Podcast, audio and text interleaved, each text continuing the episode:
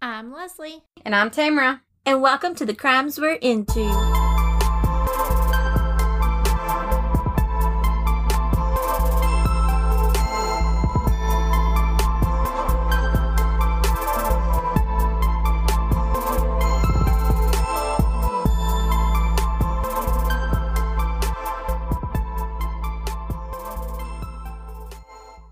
Hey, You there, you there. I see you over there. Does this mean it's shout out time? It is. Who we got today? So we have Elise. We have Kathy. We have Maria, who is our first Patreon. We also have Nicole. Happy birthday. Also, happy birthday to. To April. She is one of the hosts of The Cats Are All Gray in the Dark. I'm going to play her promo after this. And if you did not hear your name shout out now, I promise by next episode, we will give you that shout out. Okay, Tamara. So do you want to take this like a psychopath riddle type test? I don't know if I'm a psycho. You not tell anybody? I won't tell nobody. Except for everybody listening. Just for everybody that's listening. Okay, so a girl goes to her sister's funeral, runs into this guy, falls head over heels in love, doesn't get his name, doesn't get his number, but loses him during the funeral, and she goes home, kills her brother. What? Why does she kill her brother? I know the answer, but if I say it, I'm a psycho, ain't it? Say it. Because she wants to see if she'd see him again? Yes! That's and it's like supposedly if you get that then you're a psycho, but I think it's just common sense. Yeah. But supposedly if that's what you, your answer is, then you're a psychopath. No, that's just common. I mean, It's not common sense to kill your brother to meet a guy. Right. But it's common sense how it leads up. Yeah. But I just thought that was crazy. I was like, oh, I've been wanting to tell you since yesterday. But now we're gonna hop into our story for today, okay? Okay. Do you like it weird and dark? Listen to two redheads talk about true crime, paranormal, and other dark subjects on All Cats Are Gray in the Dark. Now on Stitcher, iTunes, Spotify, and more. Explicit language and trigger warnings. This is not for everyone. We, talk hard. Okay, so let's recap kind of where we left off last week. So we're doing part two now. Part two. All right, let's get this going. So, Shari was a 17 year old girl who was kidnapped at her mailbox by a overweight, unattractive male in his 20s, Fleshy, right? fleshy, a fleshy white male. And he just kept calling and tormenting her family just because he was a butthole. So now we're going to pick up a few days after Shari's body was found. So Saturday after they had the funeral, So this is a week later? Or Oh. they had the funeral the same day she was found? so like the following. Okay. So she was found, and then that following Saturday after they found her, they had her funeral. Even after the funeral, like you would think, this guy's gonna leave this poor family alone. Nope. No. He calls, and Shari's aunt Beverly picks up the phone. The guy says, Can I speak to Dawn? Beverly tried to stall. And when she just kept like stalling, he was like, I'm gonna hang up. Like, I don't know exactly like what he said, but he just threatened to hang up. So she's like, Oh, oh, oh, hold on, hold on, here's Dawn. And she hands Dawn the phone. Wait, tell me again. Dawn is the The sister. sister. Okay. The sister, the older sister. okay. So Dawn gets on the phone and he starts talking to Dawn. He tells Dawn that things got out of hand and he didn't want it to be this way. He just wanted to make love to Dawn. And Dawn said, Who? What? Yeah. The guy said he just wanted to make love to Dawn, as in the sister who he was talking to. On the And phone. he then he goes, yeah. And then he's like, oh, oh, I'm sorry, Shari. I just wanted to make love to Shari So why is he telling the sister that? because he's a Correcting. sick individual. Uh, And so he like corrects himself and says Shari, and then he goes on to say how Shari died peacefully and that she was ready to become an angel. And you can hear her mom in the background saying, Did she know she was going to be murdered? And he tells them, Yes, it was actually her choice of how she was going to be murdered. What? Yeah, and I'm going to play that clip here.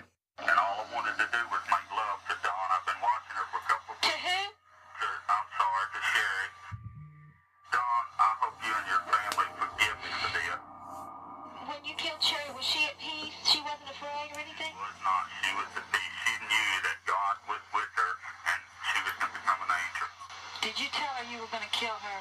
Yes, I did, and I gave her the choice, and she picked suffocation.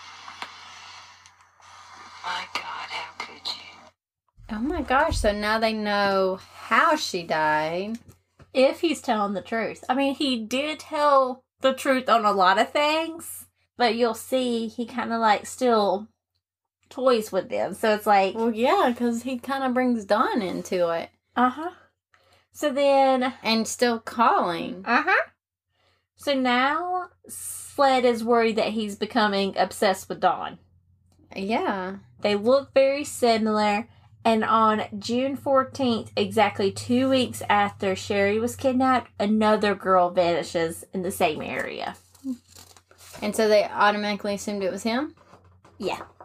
So Deborah May Helmick was nine years old. What? Yes. Oh Yeah. my gosh. Nine years old. She was playing outside and she was playing with her younger brother in the yard. Her dad was inside, probably watching TV. And a car drives up. A man talks to Deborah and two seconds later grabs her in broad daylight. A neighbor saw. She ran, tried to stop him, but she couldn't. Like, She's running, there's a car. yeah, I mean, there's only so much you can do. So, unlike Shari's family, Deborah's family never got the torturing phone calls. Never. So, the FBI was trying to get the kidnapper to call again. So, they had Dawn place a stuffed animal on Shari's grave, and they wanted like all the newspaper, all the press to be out there to document this. Or the next day around midnight, he calls collect. Guess what name he uses? Shari Faye Smith. Oh my gosh. Yeah. So he starts off and he, like he always does, you know, just this isn't a hoax. Goes on and says, you know, God wants you to join Shari Faye Smith. It's a matter of time. Months, years, days. You can't always be protected. Holy cow. Yeah. Then he goes on and asks if he knows about Deborah Helmick. She says no. He goes on and spells her name, says her age, and Dawn says Richland County. And he says, uh huh, and gives step by step directions again. And I'm going to play that clip. You can't be protected all the time. You know, uh, God wants you to join Shari Faye. It's just a matter of time. This month. Have you heard about Deborah May Helmick? Uh, no. The 10 year old? A-T-L-M-I-C. Uh, Richland County? Yeah? Uh-huh. Okay, listen carefully. Turn right. Left dirt road before you come to stop sign at Two Notch Road. Go through Chase and no trespassing sign. Go 50 yards and to the left. Go 10 yards. Deborah May is waiting. God forgive us all. Cops went rushing again and they found Deborah's body. Exactly where he said. And That's crazy to me that he's just gonna give away where they are. Mhm. Wow. Yeah. And just like Shari, they were not able to determine her death either. Wow. So the, How long did he have her? there wasn't really much information about her. Just this other family. Yeah. And I think there wasn't much information about Deborah because she was so young. Um. And they just kind of like, I mean, it was a big thing because she was nine, missing 10. and everything, but just kind of like that one girl that went missing here recently. Like it was a huge thing. What was in Tennessee? No, the one in I think Columbia or something, playing. Oh, the six year old. got off the bus, was playing in the yard, and then just went missing. Where it was like a big to do, and then once they found her body, it was just kind of like, shroom, Done. You don't hear nothing. Yeah. I think it was kind of like that, Mm. where it's like it's a big thing, and then once they found her, it was just kind of Like like, privacy. yeah. So I think that's why like I couldn't find out. I I didn't see nothing about how long he had her, so it's probably the same time frame. But I mean, I I just I really have no clue. But so basically, at this point, like the kidnapper was like taking extreme measures to like cover up all his tracks. Like he was like, I ain't getting caught. Which at this point, not to say He's doing. he's doing good, decent. but he's he do- knows what he's doing. he knows what he's doing. So, about af- about a month after Shari's abduction, they still have little to go on, but the letter. So at this point, FBI, they have, I don't even know how to pronounce this thing. It's electrostatic thingamabob. I don't have like what it's actually called, but it's called an ESDA. That's what they call it. okay. But basically, you know, Thingy my bob. it's a thingy bob. You've probably done something similar to this. I know I personally have. Like if you write something down, there's like an impression, and then you can use a pencil and you can like Yeah. write over and see what it says. They used a scientific machine That does that. that does that.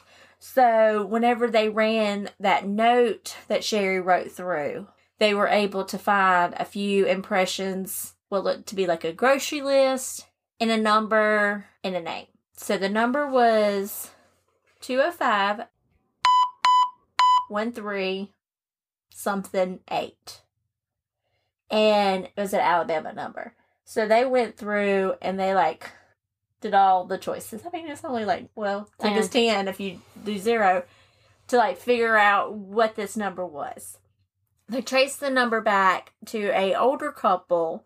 This guy was an older man who was an electrician, and cops were like, okay, he fits the electrician part of our profile, but he's way older than what we think he should be.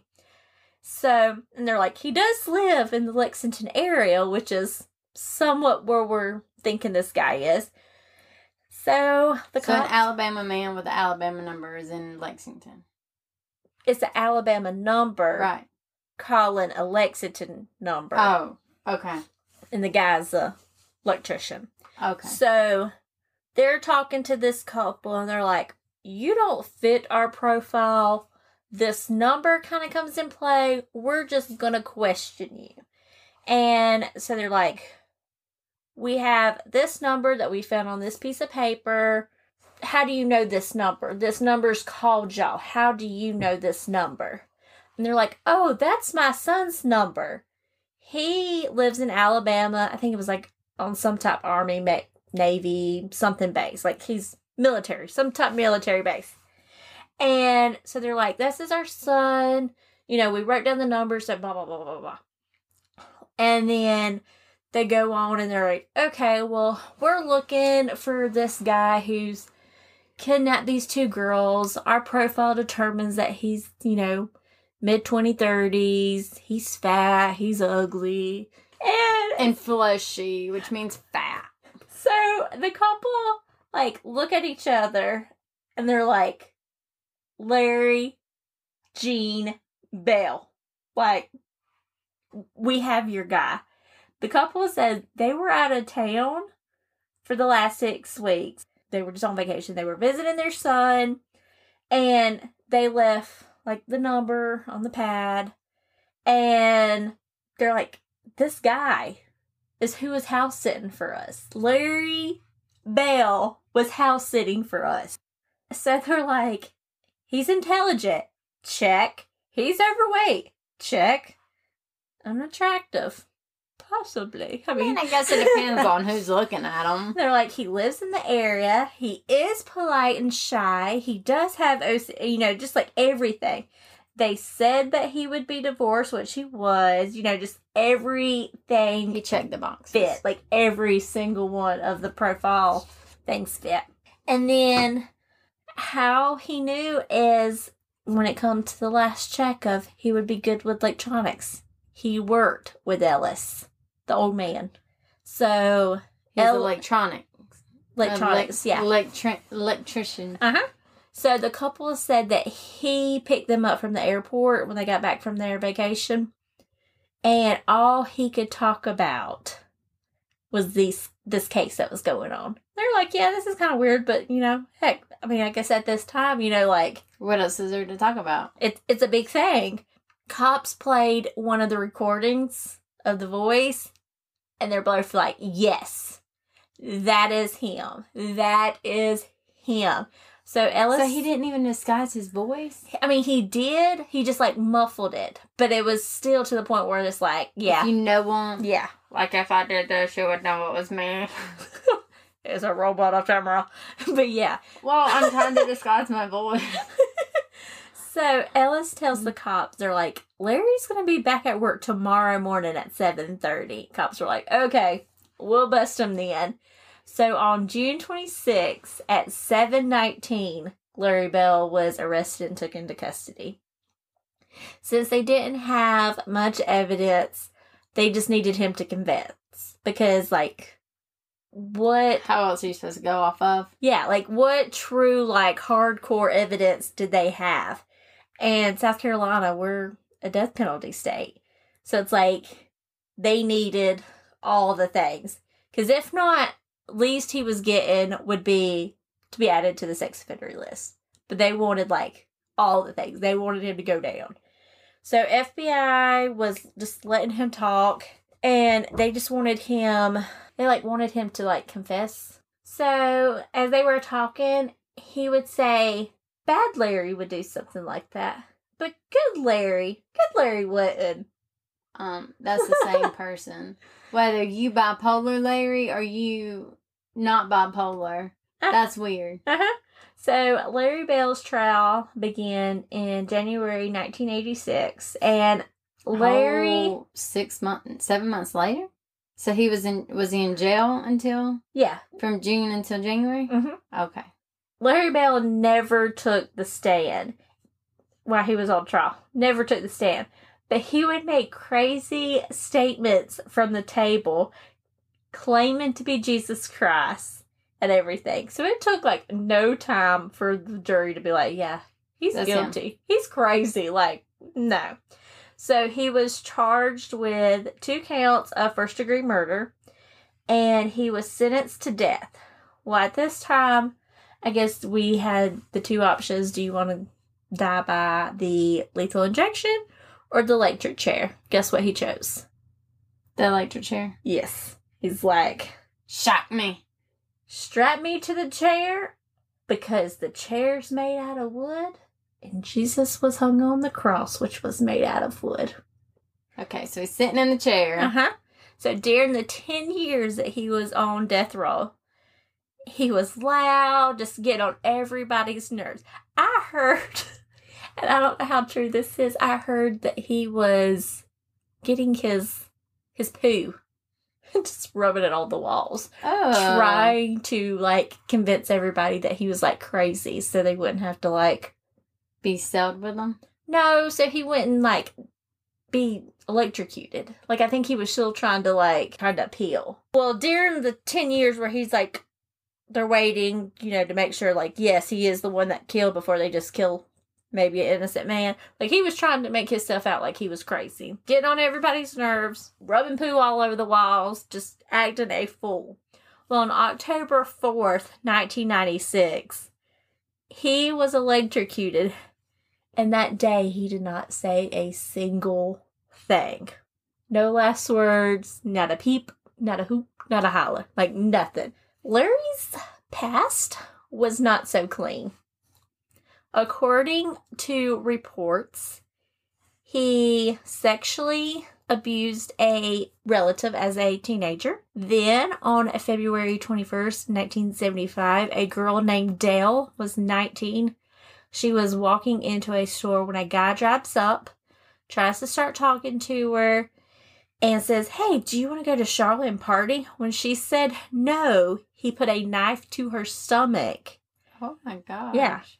She started screaming, and at this point, or the store called 911.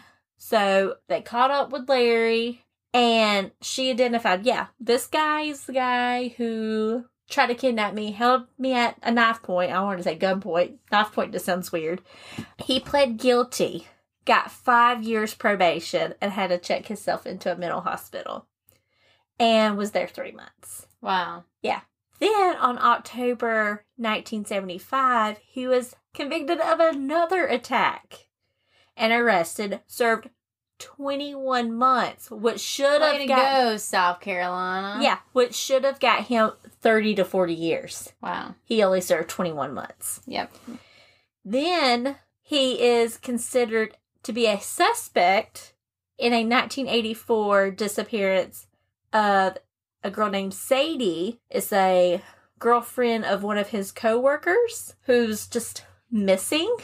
Nobody's seen her. More likely she's dead. It's crazy to me that he would have meant to two of them. I don't know. So, what did you think of this story? That is crazy.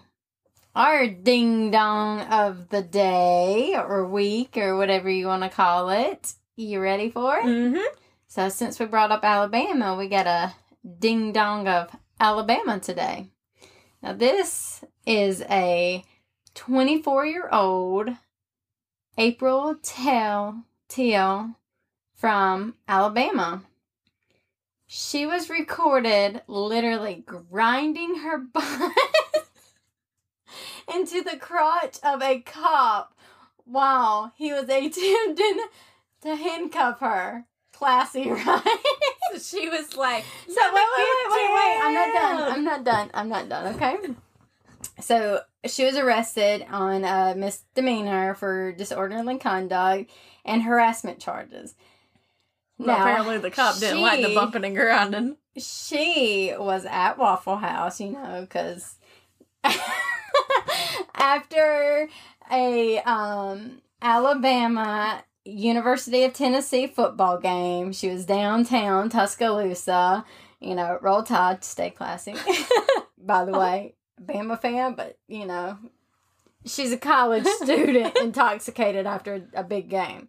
So it has gone viral that she was pinned up against the window as a police officer tried to handcuff her. She then begins to press her butt into the cop's groin while saying, Oh, yeah, you like that? You like that? Yeah, cop, do you like it? Do you like it? I mean, that, that just cracks me up. What a ding dong to think. Oh yeah, she's getting arrested. I mean, she's not gonna get arrested after grinding on a cop. Let's. Well, she was just trying to get away. It's not like, I mean, she had her boobies Mm-hmm. so flashing, she was getting a ticket, kind of like, hey, officer. I'm so sorry. It was like, oh, Let me back it up on ya. you like that? You like that? Yeah. we'll post that video too. Follow us on our Facebook page at TCWI Podcast or hit us up on our Gmail at The Crimes Are Into. Donate to our Patreon at The Crimes You're Into Podcast. Also, leave a review and we'll give you a shout out during next week's episode.